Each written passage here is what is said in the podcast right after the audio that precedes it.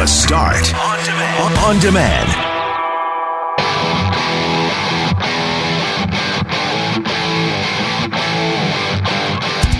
We get all kinds of feedback from listeners here at C J O B, whether it's on email or on text at two oh four, seven eight zero, six eight six eight. But Greg got an email to mackling at C J O B dot com from the spouse of a nurse, a passionate email about how COVID nineteen has changed everything for their family. And we will share this email with you because you need to hear it. The message has been stay at home, and for many, it's work from home if you can. But what if you work for a grocery store or a gas station or some other form of frontline job? And in many cases, those jobs are lower wage. You can't work from home. So what do you do? And it was a slippery start to the day with freezing drizzle. So we'll talk about our own misadventures from driving in slippery conditions. I'm Brett McGarry, alongside Greg Mackling and Loren McNabb. We are Mackling, McGarry, and McNabb, and this is the Thursday, April second podcast for The Start.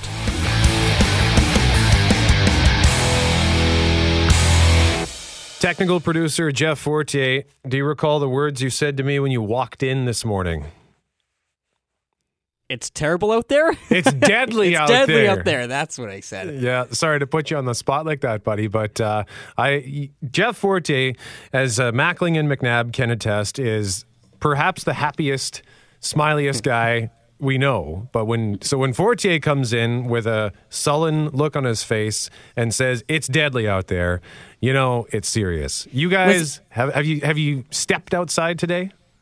I, d- I did step outside just to see how slippery it was. The front step for sure is slippery. I wanted to know if Fortier at least smiled while he said it was deadly out there. Right. Actually, well, I, I was smiling in the parking lot because I was trying to get up the little the, the little ramp that takes you up onto the sidewalk from the uh, from the parking lot, and the wind was literally pushed me back. I couldn't move my feet. I thought I was gonna land on my butt. It was uh, it, it was slippery. Like I I've never experienced that. Yeah, so it just uh, extreme caution today. It is slippery. I noticed it, and it was weird, too, because River Heights was just wet as I was driving from Osborne Village up Academy. And then as soon as I got over the bridge uh, and crossed the river, it suddenly was slippery. Like I actually, I missed one of my turns because I had to just kind of keep going and go up to the next intersection because I just slid right through it. So uh, let us know if you're seeing something. two oh four, seven eight zero, six eight six eight, what you're experiencing. I mean, I guess it's a good thing that, um, Mackling, that it's spring break. Tech, I mean, I know school's out anyway, but if, if school wasn't out, it would be spring break and kids wouldn't have to worry about potential cancellations.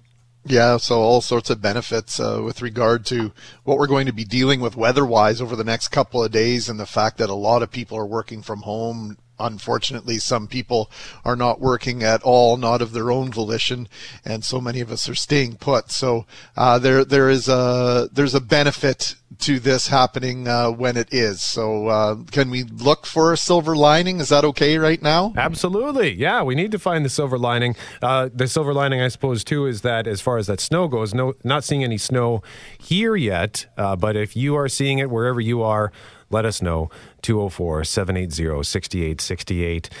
I just want to quickly mention yesterday, like we we mentioned a couple of days ago, Chris Streveler, Winnipeg Blue Bomber hero, legend, in a fur coat. He was doing set to do a Q and A live on the Bombers' Instagram yesterday afternoon at noon. So I tuned in, uh, I think around twelve thirty, and they were having some technical issues, so they diverted it to his own Instagram. And it took all, all of, I think, twenty minutes for him to start chugging beers with fans. And five hours later, I went on Instagram, and he was still there. he was, st- And his shirt was off at that yeah. point. He had he had cameos from his dad, cameos from his sister, I think, Brett. Uh, every time you kept sending us audio, I stopped everything I was doing because I was dying laughing. It was kind of the uh, joy we might have needed in uh, what can be some tough times these days, Brett. Well, here he is with, uh, this is with his cousin, uh, just after they, they both tipped a bottle of vodka back. Oh, is that a chaser or what is that? Yeah, man, I've taken probably at least ten or eleven shots at this point, so here we are. Buddy, I've been I've been on live. So so what what time is it there, man? What time is it? It's four thirty, brother. Okay, I mean, you're so an hour three, behind us, right? So yeah, so it's three thirty here. I've been on live since ten thirty. I've been on live for five hours. What are you doing with your life, man? He got some flack from Darren Cameron as well. I think the Bombers would have wished that things were routed through their own Instagram based on uh, what happened yesterday, so they could have pulled the plug. But well, you because know it was on Strevy's personal uh, account, they couldn't do anything. Well, he kept saying Darren's mad, Darren's mad, Darren, the communications guy for the Bombers. But Darren Cameron joined the, the chat eventually, and he was he was enjoying himself too. Uh, he was oh, saying, good. yeah, he was saying that he he was having fun. And uh, so, but but Streveler continued to portray him as a villain after Darren left the chat, and then he did some more shots. He even did a shot with his nana, so we can play some of that a bit later on. Uh, that was great. At one point, she says, "Is he going to be able to even talk later?" Oh, you know, I, I really. We're always looking like how many times do we share things in our day on just our group chat, or you guys with your friends or your family, and you're trying to find the funny stuff, right? Like you're trying to find the things that put a smile on your face because, man, the other things on your social media feed are not, right? I mean, there's so much stuff out there right now that's putting stress on everybody. So I say, Strevy, maybe you make this a regular thing.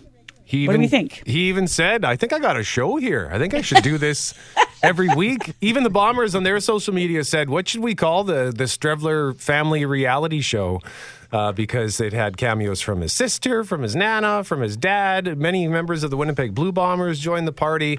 Uh, so good for Streveler. I mean, his his actions on the field were heroic, and, and you could argue that his antics on social media yesterday were heroic for many people because he kept pointing out, hey, we're all in, stuck in quarantine. We're just chugging beers with each other and having a good time. Uh, so good for Streveler. It was fun.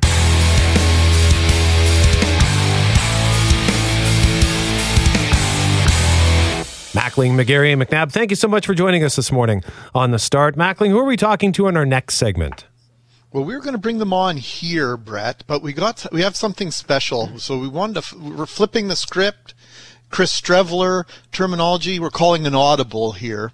And in our next segment, we are going to celebrate one of the medical facilities in our community that's in the eye of the COVID nineteen storm. What they're doing to help their residents, their clients adjust to a new reality, what they're doing in the community, how you might be able to help do that. And like I said, this sort of dovetails nicely, I think, into an incredible email we got last night from a listener by the name of Chris, and we wanted to share this with you again. We shared it at six fifteen. It was so powerful. Your reaction to it was overwhelming. We wanted to share it with you again right at the top of the hour. An open letter to all. I may speak for all those spouses and families of frontline staff, and if not, that's fine. I'll speak as a husband of a frontline healthcare worker, a nurse. Why am I writing this? Well, because a lot of you still don't get it. This week has been exceptionally difficult for me. Two nights of secret tears. The overwhelming thoughts of not being able to keep her safe. She wakes in the morning with a smile, and we are on our way out the door. She jumps out of the vehicle, says goodbye, and into a world we have no control over. She does her job with care and compassion, and forgets to eat, take a break. Some days she gets home after incredible hours and says, I haven't even had time to go to the bathroom today. We sat at the table last evening and I asked her not to go to work. Stay here where you can isolate and stay safe. Of course, that's not an option. Now this virus has started to hit the hospital staff. Our frontline workers are not immune. While the rest of you are asked to stay safe in your homes, she has to do the opposite. She hasn't hugged her children or her grandson in weeks. We haven't been together as a family since March seventh for her birthday. We stay away from each other. There is no touch. She has to change and clean after every shift before she can touch anything. This has a grip on our home, our life, and our marriage. We shared a hug in the kitchen yesterday for the first time in I, I don't even know how long. And although it felt so good to be close again, I was afraid. Will this be the time something happens? Then she leaned in for a kiss, and overwhelming anxiety crept in. I knew I had washed my nose and mouth with alcohol, hand cleaner, Can you believe that? My nose and mouth with alcohol hand cleaner. And she said, don't worry, I just sanitized my face. My God, is this what we've come to? Disclaimers before a kiss? I hear, stay positive, focus on the good. But it's getting harder to see from this side. But still, we hear again today, people are not taking this seriously. Football teams practicing, basketball games. What I want is a message or a phone call from one of those participating in the football or basketball, a parent of one of those participants. All I want is an explanation as to why you are more important than everyone else, why you get to skirt the rules and not us. I also wanted you to know that, God forbid, any of you get stricken with this virus. The nurses and doctors will not treat you with the same disregard for them and the rest of us you have shown. You will be treated with respect and dignity, and nothing will be spared to help you get better. That's their promise to you. And yet I've heard some people say, well, hey, at least she makes good money. Well, what I've learned is that the house, the car, the camper, the et cetera, et cetera, et cetera, and the money mean nothing if she isn't here to enjoy it with me and our family. And I would give this life up in a second for her to be here and safe. Our doctors, our nurses, our paramedics, our firefighters, our police, our hospital support staff, all frontline workers, grocers, bank tellers are moving forward into it when the rest get to pull back.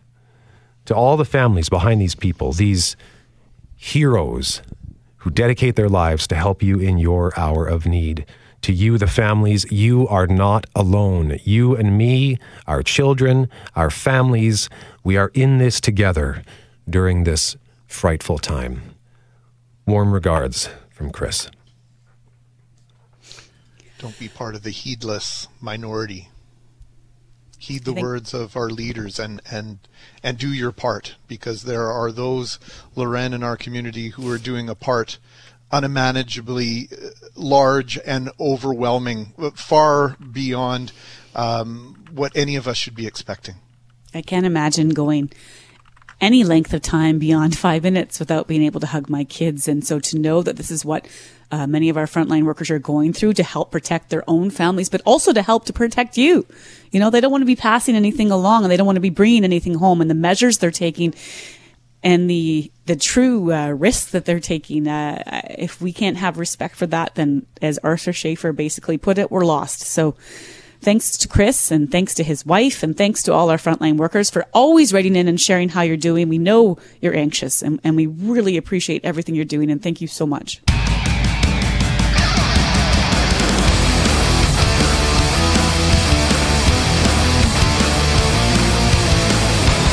Mackling, McGarry, and McNabb, as we are dealing with a bit of a snowstorm outside, we shift our focus, Loren, to a different kind of storm.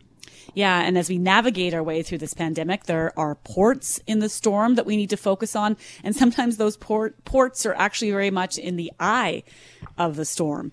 The Misericordia Health Centre has undergone a massive shift in the services it provides over the past decade, including the closing of its urgent care as part of the province's reorganization of hospital services in the city of Winnipeg, Greg.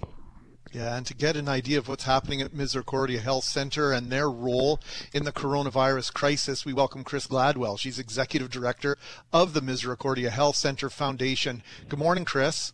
Good morning. Thanks for having me, Greg and team. Well, always great to speak with you. Please tell us about the resources, the services at M H C, which are at the heart of the COVID nineteen situation. Yeah, we really are. Um, Misericordia has been rapidly responding to COVID nineteen. We have been impacted significantly, mostly due to HealthLinks InfoSante, which has had an unprecedented expansion going from thirty phone lines to now five hundred phone lines. Hundreds of new employees have been hired and trained. Calls have gone from three hundred fifty a day was the average up to twenty-four thousand. And at Misericordia Health Centre, we also care for over two hundred older adults, one hundred in long-term care, one hundred in transitional care. And as the COVID nineteen pandemic is evolving, uh, we're facing new challenges for our older adults. And so patients and residents are one of our top priorities, and the frontline medical professionals are ensuring that they're keeping them safe and providing compassionate care. But what is just as important is preventing social isolation for these older adults. Some incredibly heartwarming stories coming out of M H C, including our other guest, Susan Dwilo, who has been forced to radically change the way she visits her one hundred one-year-old father. one hundred one years old, her father, David. Good morning, Susan. Oh, good morning. It's nice to be on the show. Well, thank you very much for joining us. What are you doing to keep in touch with your dad and keep him safe? Well, I've... Um We get uh, phone calls three times a day, back and forth, and uh, by coincidence, today we're going to uh, have him set up with an iPad there to see if he'll uh, connect on, and I think he will. He's he he likes to keep uh, in touch with the family, and that, and that's very important to him because he's such a social person, and uh, uh, he's got such a great personality, and he's really cheerful to be around, and Um, yeah, we we really love him. Susan, how hard has it been just to be, to, to have this distance? It's going to be great. I have no doubt to see him today on, on a FaceTime or on a video chat. But these days leading up to this, not being able, be able to see, not being able to see him must have been heartbreaking. Yeah, it's it's it it has been, and uh, it's really hard on him too as well because you know the phone calls are are hard to you know say goodbye to him too. Since I you know I used used to always uh, go there every day after uh, after I'd done my morning things or my other two sisters as well. So uh, I haven't seen him since uh, I think March twelfth, except the one time I went and uh, uh, started. Uh, I had dropped stuff off at there, his supplies, and I, I decided I'd phone him by my cell phone from the sidewalk and get him up to wave at the window. And he really liked that, so so he could see us. And uh, he just can't quite understand, how, you know, how long this is going to go on for, too, eh? So uh, just like everybody else. So. Wow, and so it would be really good to step up and help these people.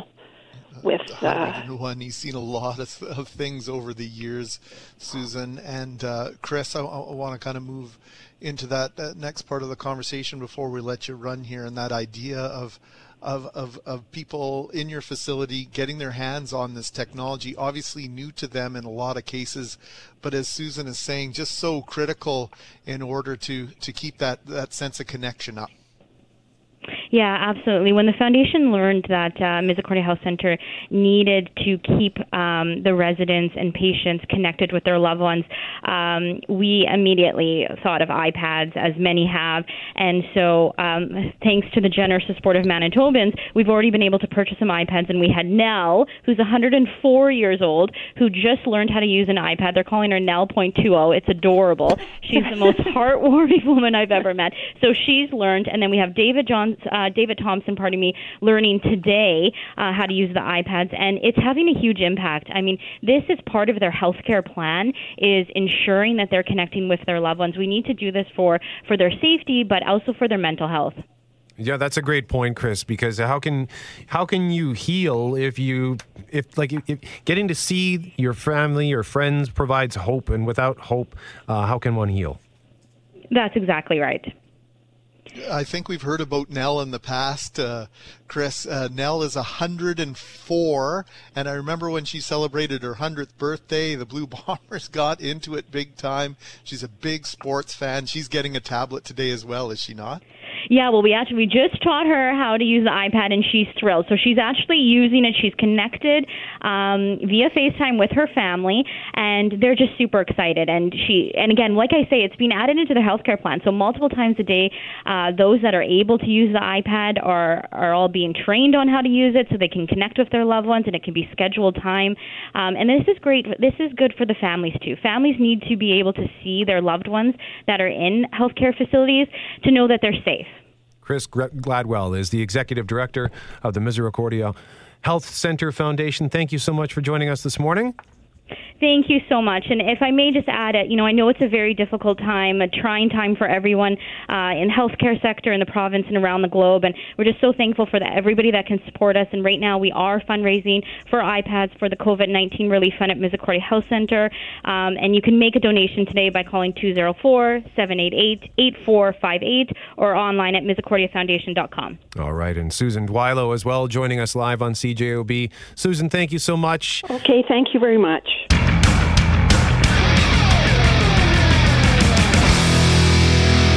Mackling, McGarry, McNabb, Kelly Moore is here, Jeff Braun is here, Jeff Forte. Here's another text, Highway seventy-five to Emerson, Ice Drive, careful, bad roads. And that's what we want to talk about right now. Maybe some of the misadventures we've gotten into in the past because of slippery conditions, whether it's on the road or on the sidewalk. Kelly, why don't we start with you? Because uh, you you grew up in B C, right? That's right, yeah. yeah. Lots of mountains and lots of hills and, and treacherous areas, but the memory, for me, the one that stands out the most when you put that uh, note out this morning, uh, it was back in uh, late two thousand thirteen. As a matter of fact, December thirtieth, twenty thirteen. He knows the date. I had made one payment. The reason I remember the date, I'd made one payment on my new car. Oh, no. Uh-oh. And remember, we had the rutting problems that year. Yep. So I'm driving down through the Saint Boniface Industrial Park to get home, and I get into a rut, and I just barely nudged into a tree. But it was enough to do about two thousand dollars worth of damage on my car. Ugh. Oh, man. Yeah. That's the worst. Yeah, and, and, and I wasn't going too fast. I was only going about twenty, twenty-five kilometers an hour, but it was just enough. Mackling, you lived out west as well. Did you ever have to deal with slippery conditions driving through the mountains? Oh, absolutely. In fact, my uh, my number one story about driving in slippery conditions involves driving from Winnipeg to Panorama for one day of skiing. My buddy Harry and I decided to leave work at about eleven o'clock on a Saturday night. We were going to drive through the night all the way to Panorama, ski one day on Monday, and drive home. Because we had uh, we had instructions from our girlfriends to be home for Wednesday for Valentine's Day. very, very, very long story short, a trip that was supposed to cost us zero in accommodation, very little in uh, fuel, ended up costing us a one hundred forty dollars speeding ticket in Saskatchewan, two nights in a hotel. We never got to Panorama, and we ended up taking about three hours to go from Strathmore to Calgary in the heart of a snowstorm. It was nine degrees in Medicine Hat on the plus side. By the time we got to Calgary, it was minus thirty. And we drove through that massive storm that came across the foothills. It was absolutely unbelievable. And the first thing we saw once the weather cleared was a pickup truck doing three sixties, spinning across an overpass that was going across highway number one. It was nineteen eighty-nine, February. That would have been the eleventh. So there you go, nineteen eighty-nine. Wow. That is incredible stuff. What about you, uh, Jeff Braun? Uh, you got any stories to tell from the mean streets of Altona? Uh, not so, well, we, we used to get stuck in the snowbanks in Altona all the time. And frankly, on storm days, my buddies and I would, we'd do that thing sometimes where we'd, we'd go out, we'd try to get stuck. We'd help other people push their cars out, and just, you know, when you're a teenager, that's something you can do. So any excuse to get out and do something was good enough. The worst one I ever had was actually on Highway seventy-five. You mentioned that before. Should never have been on it in the first place. But uh, me and a, f- a friend and I were driving from Winnipeg to Altona. It should be a one-hour drive. It took us three hours. And at one point on seventy-five, I just I was in my Ford Fairmont. I wanted to see how slippery it was. I tapped on the brake. Just tappa, tappa, tappa, and just slid like a curling rock down the highway, and I just took my foot off everything and came to a complete stop, as but we had also done a one eighty and were in the other lane.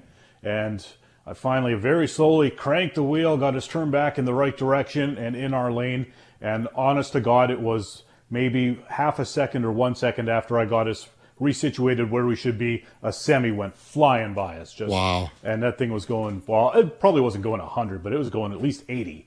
And That, yeah, we got, that was right before Morris, and we pulled into Morris, and just, I was like, okay, we're going to pull over for about half an hour while I sit here and try to calm down. No kidding. God, that is harrowing. You painted us oh. a great picture there, man. McNabb, you got a story? Well, I was thinking when Jeff's talking, it's crazy how your heart races in those moments. And I, the, the thing that keeps me going slow in, in lot, most conditions, but particularly when you're not sure if it's icy. And because I'm at home and I don't know what the roads look like, guys, you, you could tell me better. But when you don't know there's ice, right? When you don't see that black ice, that's what terrifies me. And I remember coming down Highway sixteen to Minnedosa. I was probably in my early twenties driving a nineteen seventy-seven Cordova where the front, you know, is like nine feet long. So a really, really heavy car.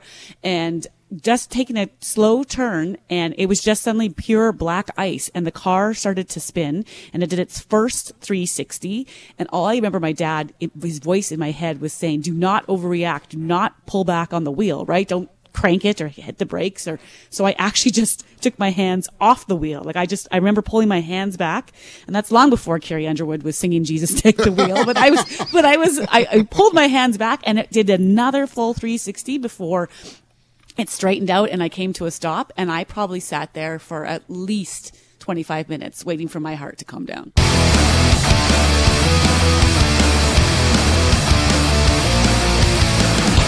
And it's seven thirty-seven on a Thursday, which means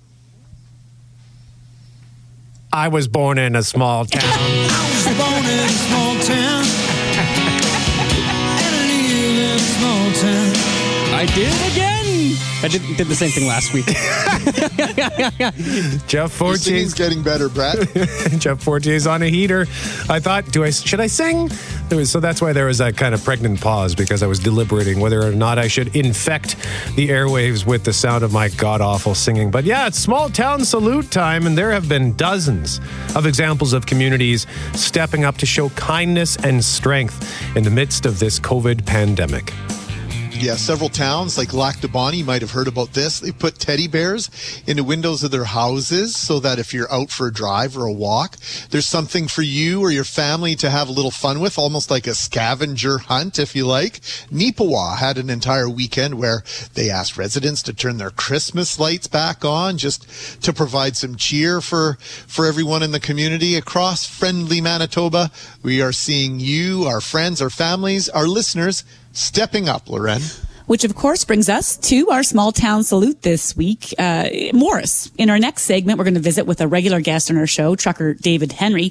And yesterday on Twitter, he highlighted an example about how some towns are going bu- above and beyond. He tweeted out an image of a sign in Morris that reads, the Morris Stampede Inn is offering a hot shower and a chance to get out of your trucks for an hour free, while the local grocer is offering deliveries right to the trucks of many. Scott Crick is the mayor of Morris and joins us now. Good morning, Scott.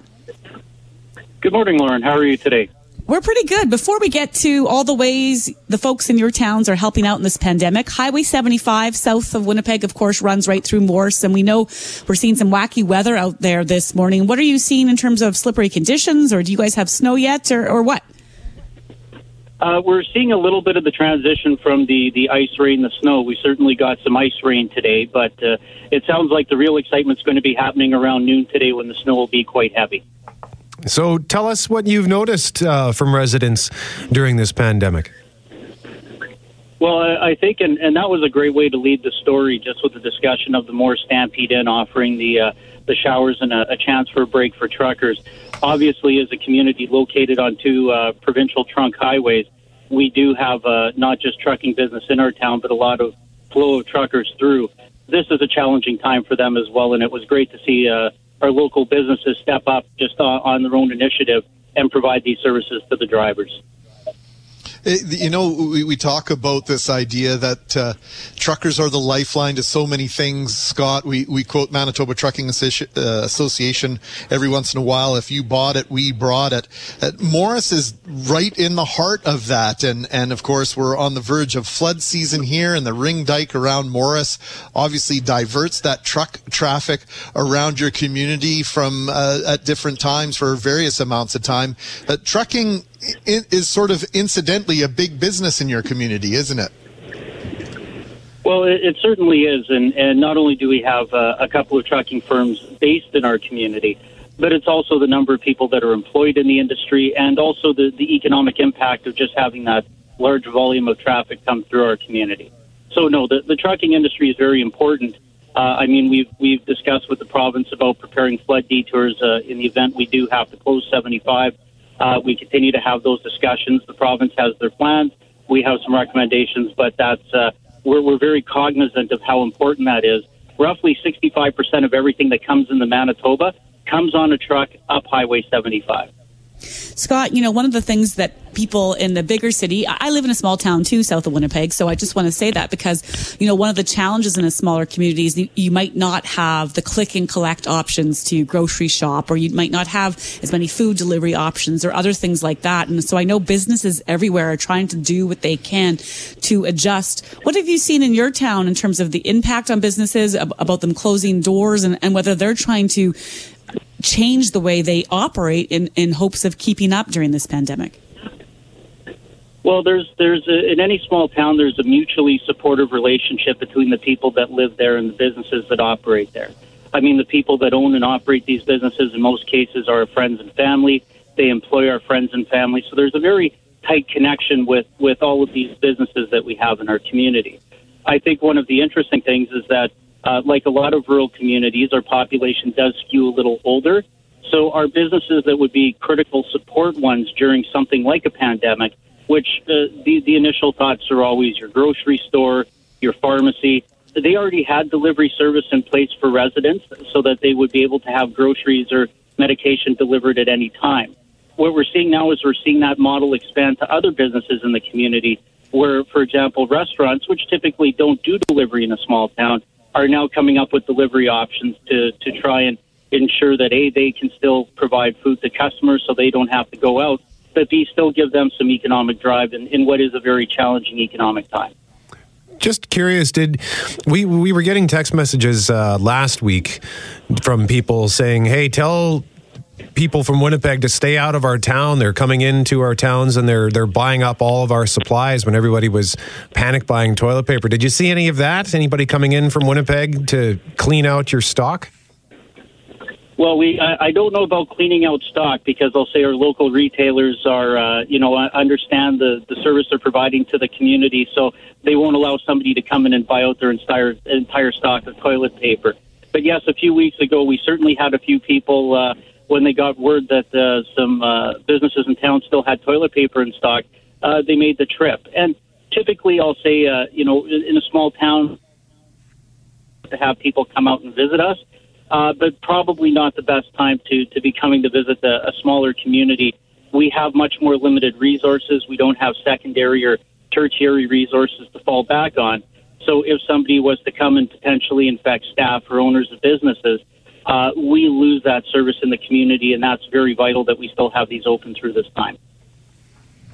Scott, thanks so much for this, and uh, thanks to everyone in Morris for, for extending the hospitality they are to the truckers and, and others on seventy-five in this difficult time. There's trepidation, uh, I think, inside all of us, but also I think the good is outweighing the bad at this very difficult time. You know, we're we're seeing great, uh, you know, we're seeing great uptake by the community. The the messages on social distancing uh, are out there. We see people engaging in it properly. Uh, people are avoiding public gatherings. Uh, the community, although it's very quiet right now, uh, the embrace of everybody and understanding that what you do today may affect your neighbor, may affect your parent, may affect your friend's parents is, is very clearly received, again, especially in a small town. Um, and it's just so great to see everybody really embracing other community responsibility. Scott Crick is the mayor of Morris, joining us live on six eighty C J O B. Scott, thank you very much for the time. Much appreciated, sir. I appreciate the call today, gentlemen and, and, and madam, and anytime you'd like to call, by all means, uh, feel free to call. All right, Scott, thank you so much for joining us. Madam, madam, madam you like that? I, I can't say I hate it, guys. Do you want to just try to call me that for the rest of the show, Madam Loren, and see? Although it's making me think of a brothel. McNabb so is a madam. I don't know if that's where I want to go, the direction I want to take my life right now, but I like the politeness there. That was nice of Scott. I love small towns.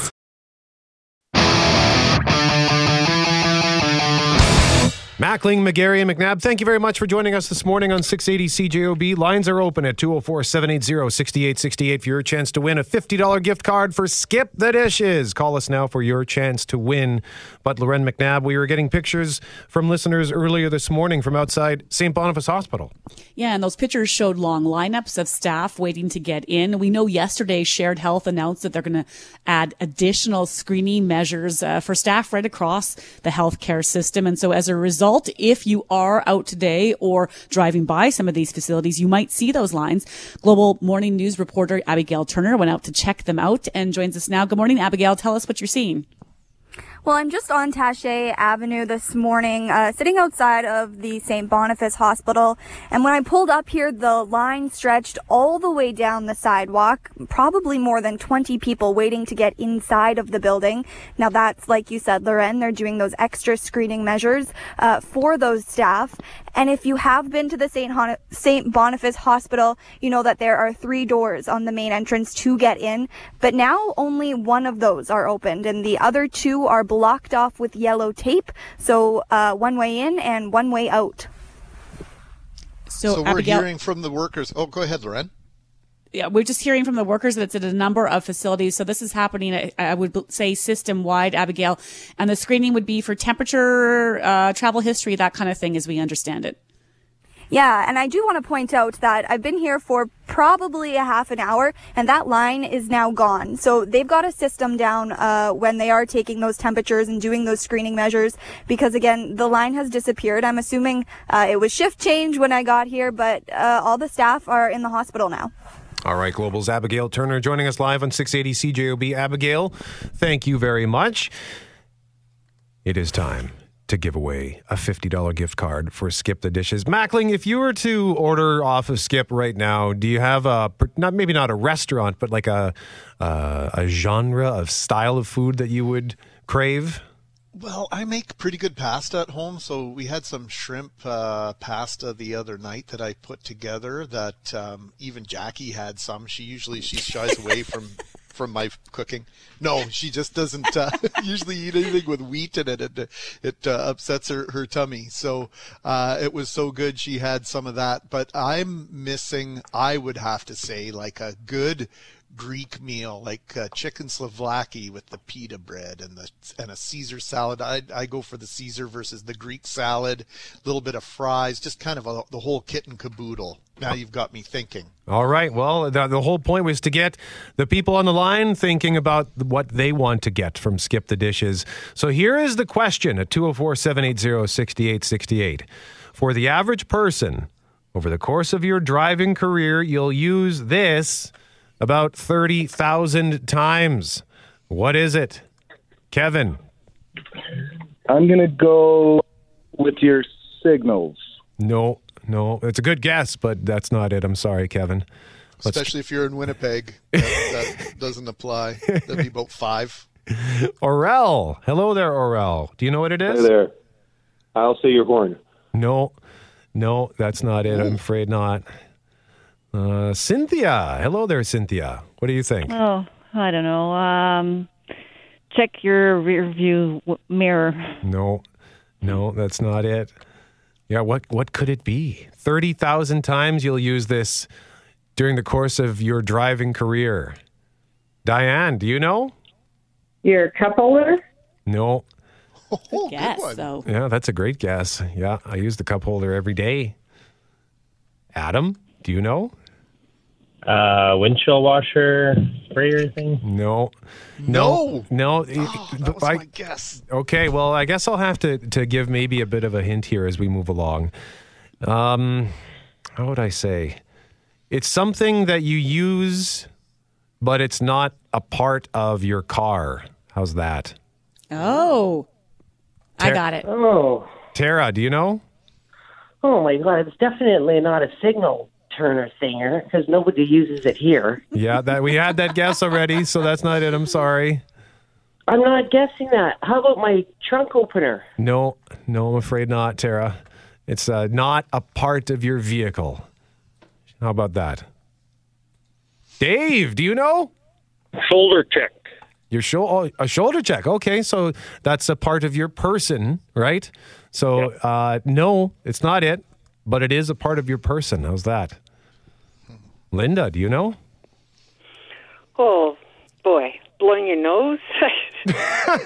Well, as someone with allergies, I can say I've probably blown my nose thirty thousand yeah, times while I'm driving, but uh, that's not it. That's not it. But uh, you're kind of in the right direction, the right orientation, as it were. Ruth, do you know? I'm going to say windshield washer fluid. No, no, I'm afraid not. Good guess, though, especially on a day like today. I had to use my washer fluid as I was pulling into the parking lot because all that drizzle had stuck to my windshield. Kevin, do you know? What is your foot? No, no. That I wonder. Hmm. I wonder. You'd got to think that would be more. Joan, do you know? The hood release. No, it's not a part of the vehicle. It is a part of you. And um, uh, maybe I'll point to a particular emotion one often feels when they're driving. How's that? I I I, I want to give more hints, but I don't want to just outright give it away. I'm not sure if I can do give anything else. Do you, either of you guys have a guess? I do. Yeah, I do, I do now. Yeah. Okay. Well, let's see what Gary thinks. Hey, Gary. Hey. Uh, um, I'm drawing a blank. I'm going to say uh, your good judgment. Hey, a, a guess, it's a guess. It's better than nothing, and hopefully more drivers will use good judgment, especially on a day like today. But that's not it, Gary. I'm sorry, buddy. And do you know what it is? Your mirror? No, not part of the vehicle. Heather, do you know what it is? Your key? No, part of your part of you. It's a part of you. Jake, do you know what it is? Is it your ice scraper? No, not part of the vehicle. It's a part of you. Or I guess that's not a part of that's not part of the vehicle. That's uh, an, an accessory to the vehicle. Sue, do you know? A hand gesture? No. Oh. Uh, re- remember, the blowing nose was the was the another hint too. You're, that was in the right direction of the body of where this particular, shall we say, device to express emotion would be used. Pat, do you know the answer? Your your sunglasses. No, not sunglasses. I hate driving without my sunglasses, though, even when it's cloudy. Rita, do you know? Um, the air gauge to pump up your tires. No, that's not it. We're running out of time here, guys. Eva, do you know? Um, your, um, your visor? No. I'm going to have to give another hint here. It's something you would say. Orel. The swear word. A swear word thirty thousand times. You will oh drop a curse word while you're driving. That's a week? That, that's that's it. So that's just... yeah, that, that's how it is for me. The tapestry of obscenity that gets woven when I am at behind the wheel is uh, downright disturbing. Uh, I think a psychologist could write a thesis on what comes out of my mouth when I'm driving. Aurel, congratulations to you, sir. I'm going to put you on hold, and Jeff Forte is going to get your details. Do you know what kind of food you're going to get? Uh, no idea, but probably involves burgers. Right on, man. Tons of choices on Skip the Dishes. Lots of great places available. Support your local restaurants, courtesy of Skip the Dishes. Congratulations, Aurel. Yes, for the average person over the course of your driving career, you, you'll use this about thirty thousand times. It's a curse word. Loren, I imagine you uh, would, would provide some entertainment on that front. When I'm driving alone, yes, but the kids really change that. So you have to really get creative, like, holy Mary and burgers and fries. This is a, you know, you just start saying all sorts of things that make no sense. And they go, what are you talking about? And you're like, never mind, son of a horse's nest. I just say all sorts of things like that.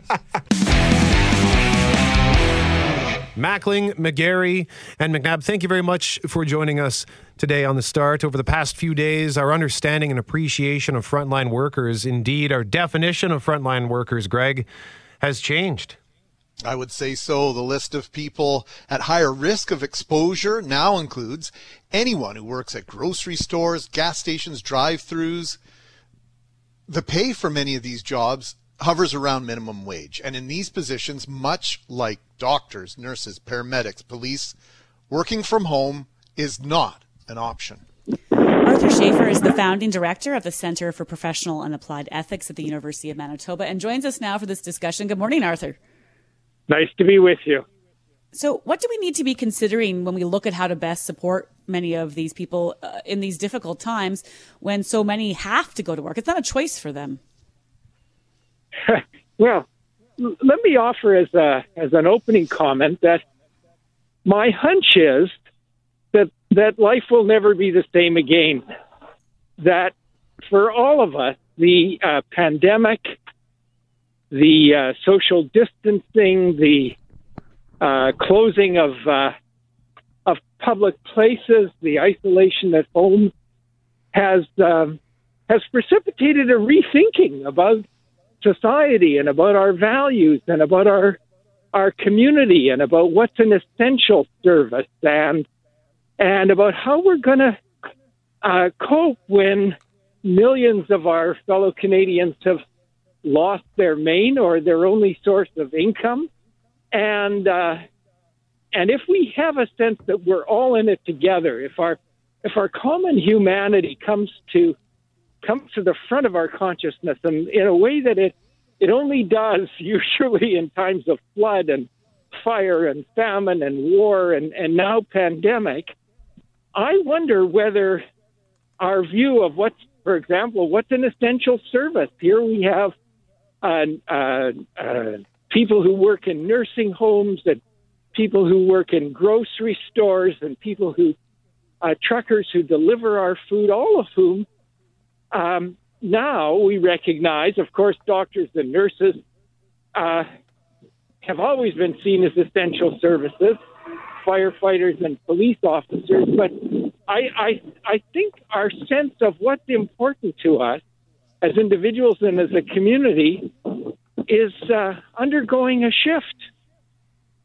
Traffic note, by the way, at two oh four, seven eight zero, six eight six eight from Bill, who says crash eastbound Nairn at the lights just before the overpass. Eastbound blocked completely. You recently wrote, Arthur, a column for the Globe and Mail on ethics in a time of pandemic. Right now we're seeing a lot of respect and support. Can that last for weeks and even months? Uh-huh. Well, that's, that's really the... Uh... the critically important question, because it, it may have to last. If we're to stay safe, uh, we're going to have to hang together. And I think there are some uh, essential conditions that will make it more likely that we'll hang together instead of seeing each other as potential enemies and threats and scrambling with each other to grab the last roll of toilet paper. I mean, that's the kind of... Uh, A kind, a kind of symbol of of everything that could go wrong is people sweeping all the toilet paper off the shelves. Uh, and uh, I think in order for us to hang together, first of all, we're all going to have to see society as basically fair or just. So if the people who are uh, um, who've lost all their income are expected to stay at home, uh, I think we as a society are going to have massively to redistribute wealth so that nobody starves and everybody has access to essential food and clothing and shelter. And, and a related point, many of us are highly vulnerable, the, the disabled, the homeless, people in nursing homes, people who are elderly. Well, if we can't protect the most vulnerable of us, then none of us is going to be protected, because uh, if uh, if vulnerable uh, minorities become infected, it's going to spread. So in a sense, we really are all in it together. And I think our governments are going to have to be transparent and honest. And, and, and I think we're going to have to be engaged in a discussion of how how we're going to get through this as a community, because we're not very used to thinking of ourselves as a community. Mostly it's me and my career and my mortgage. I think there's a, there has to be a big shift in our in our perspective. Professor Schaefer, we've got to let you run here. I was going to ask you a question, but I know it would be a five-minute answer. So let me ask you this. Can you define for me heedless minority? I read that in your article, and I thought I've never heard that terminology before. Help me with it. And we only have thirty seconds, by the way, Professor. Well, uh, when uh, when uh, people get on a plane knowing they're infected and are likely to uh, harm their fellow passengers, or when large groups of people uh, hold parties on the beach in uh, various resorts, uh, simply ignoring the risk of transmission, Uh, they are the people to whom I was referring as the heedless minority. We're, our public safety, each of our individual safety, hinges on all of us uh, respecting the needs of the community. And if we and if we're going to do that, we've really got to ensure that social justice prevails. Arthur Schaefer is the founding director of the Center for Professional and Applied Ethics at the University of Manitoba. Thank you so much for joining us, sir. Always great to talk to you. Nice talking with you. Bye-bye.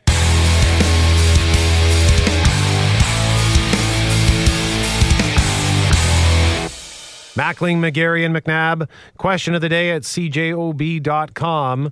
Should we establish a network of washrooms, showers, and food services for truck drivers? Yes or no? ninety-three percent say yes, seven percent say no. You can cast your vote at C J O B dot com for Credit Aid, helping Manitobans get out of debt since nineteen ninety-two. Visit credit aid dot c a, call two oh four, nine eight seven, six eight nine zero. You can also cast your vote on Twitter at six eighty C J O B, as well as on Facebook. And if you don't follow us on Instagram, by the way, we would love for you to follow us there as well. Got an email from Trevor in response to the email that we read from Chris. Chris is spouse of a nurse. And Trevor says, well said, Chris. My wife is a retired nurse who just pick up, picked up two shifts this week. And as I write, just got home this morning from nights. And while she sits across the living room from me, while we listen to the reading of the email, emotions are becoming prevalent on both sides of the room. I concur with Chris, but my wife isn't going in for the money. She raised her hand to go help her colleagues who may have young families who need their mother or father during this difficult time. She is a champion. I love my wife, and she is the love of my life, and I couldn't imagine life without her. Heaven forbid. God bless everyone. That's from Trevor. Trevor, thank you so much for sharing that today. We uh, we appreciate your feedback, and uh, especially with it, when it comes to the, the healthcare workers. We got a lot of feedback in relation to Chris's email. So as we mentioned, just keep your eye on C J O B dot com, globalnews dot c a slash Winnipeg. For incredible, Brett, because she put up her hand, right? That that notion of someone out there. And we heard yesterday the call went out from the health minister for retired nurses to to help out here. Clearly, she she put her hand up before that call went out and decided she needed to do it in order to help her fellow colleagues. So I can't say enough. That's an amazing tribute to her. And uh yeah, well done. Well done uh, to Chris and his family, and to Trevor and his wife, and all the others who are going in when we pull back. We have been acknowledging the efforts of business in our city who are shifting their business model to survive in these unusual times. We have been discussing the community service of everyday citizens as they help their neighbors, and, of course, doing our best to celebrate the superheroes, keeping it all running on the front lines. And a British Columbia company, Greg, looks to be doing all three. Here's the announcement as it's written, Brett Loren. Mustang Survival, the Canadian brand known for innovative solutions for the most demanding marine environments, has been saving the lives of water professionals for over fifty years. And now they're turning their attention to saving lives on land. As a design, engineering, and manufacturer of life vests, survival suits, and dry suits for both military, public safety professionals, and marine recreational users, in light of the global pandemic, Mustang Survival is shifting their focus inland to P P E gowns for frontline healthcare workers. And as of eleven a.m. yesterday, April first, the Mustang Survival factory in Burnaby, B C, officially went into production of the first five hundred isolation gowns, a level three certified P P E, fully waterproof gown designed and engineered to bring new levels of safety to frontline healthcare workers. Josh Horshak is from Mustang Survival and joins us this morning from B C. Thanks for doing this, Josh. How's it going? Hey, it's going really good. How are you guys? We're good, and we're so it's so thrilling in in, in an, an odd way, I suppose, to see how businesses are stepping up to answer the call for everything from hand sanitizer to masks to P- other P P E that's necessary. Uh, we always have to ask, why why are you doing this? Well, I think when the when the pandemic first hit, the the main focus for us as a business obviously was our, our own employees. Um, and so, you know, we took the, the steps to sort of mandate that all office workers work from home. Um, and then, you know, we had to take extra precaution um, with our factory. And, you know, we were deemed an essential service, essential business uh, to remain open in our factory um, because we do have so many contracts with Coast Guard and public safety professionals, fire halls, that that type of stuff. So we make a lot of uh, life-saving equipment as it is. Um, so we were deemed essential and and stayed open. Um, and obviously we had to really figure out how to care for our employees.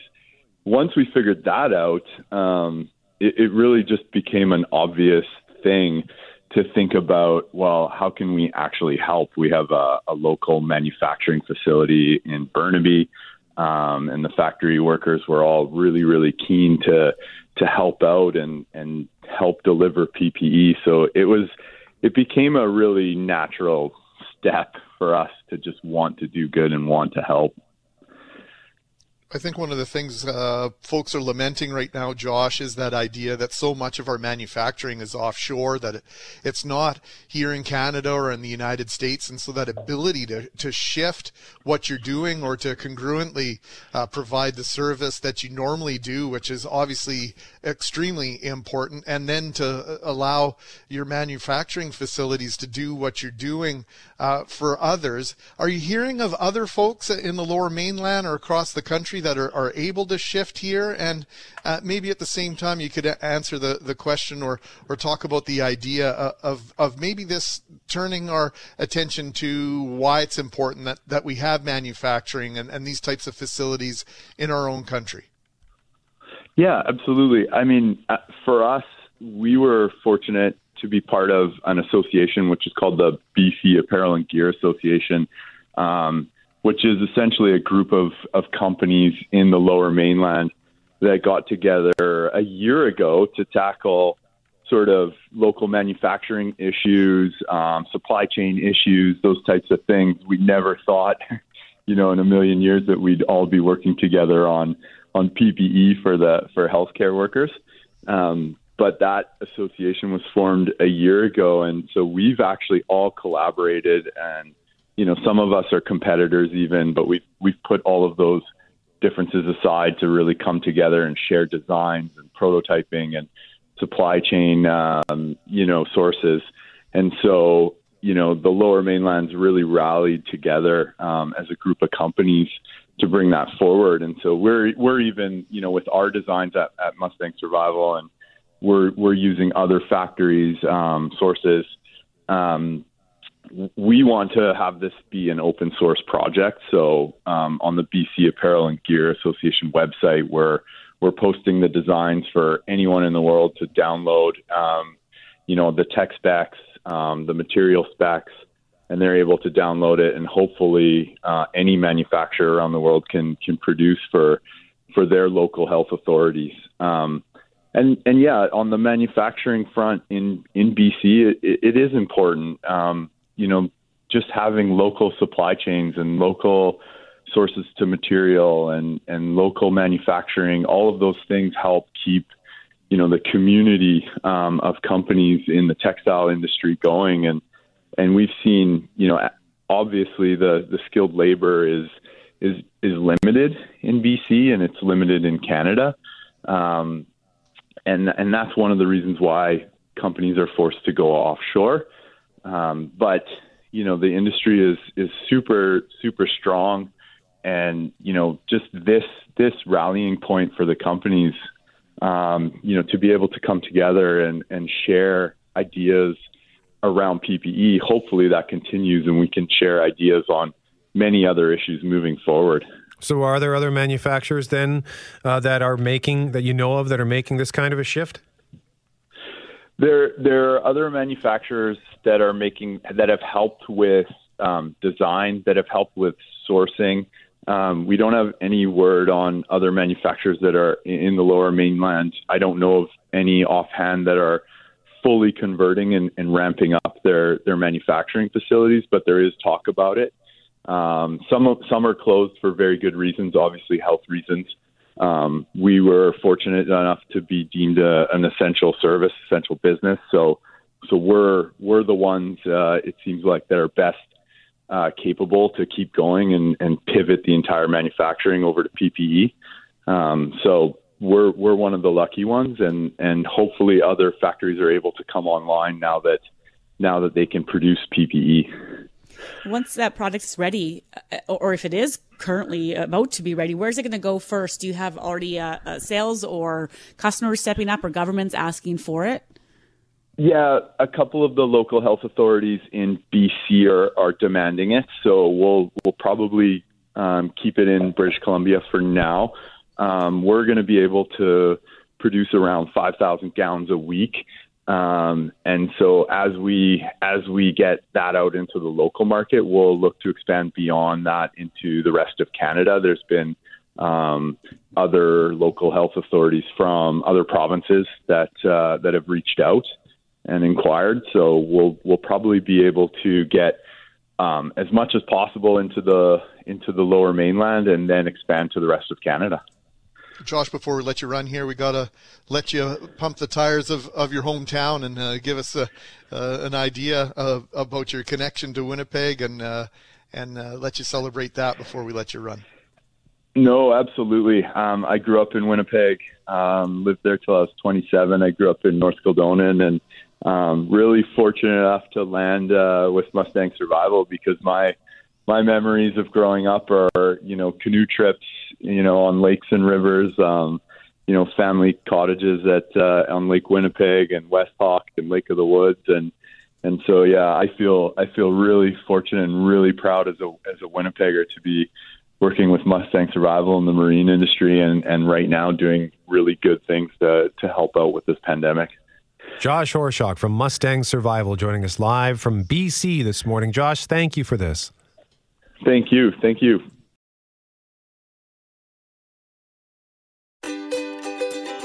Hey, thanks for listening to The Start Podcast. We are available on Apple Podcast, Google Podcast, wherever you find your favorite podcasts. Subscribe now and never miss an episode. And if you like what you hear, rate the show, tell us what you think, and hey, even tell a friend about the podcast.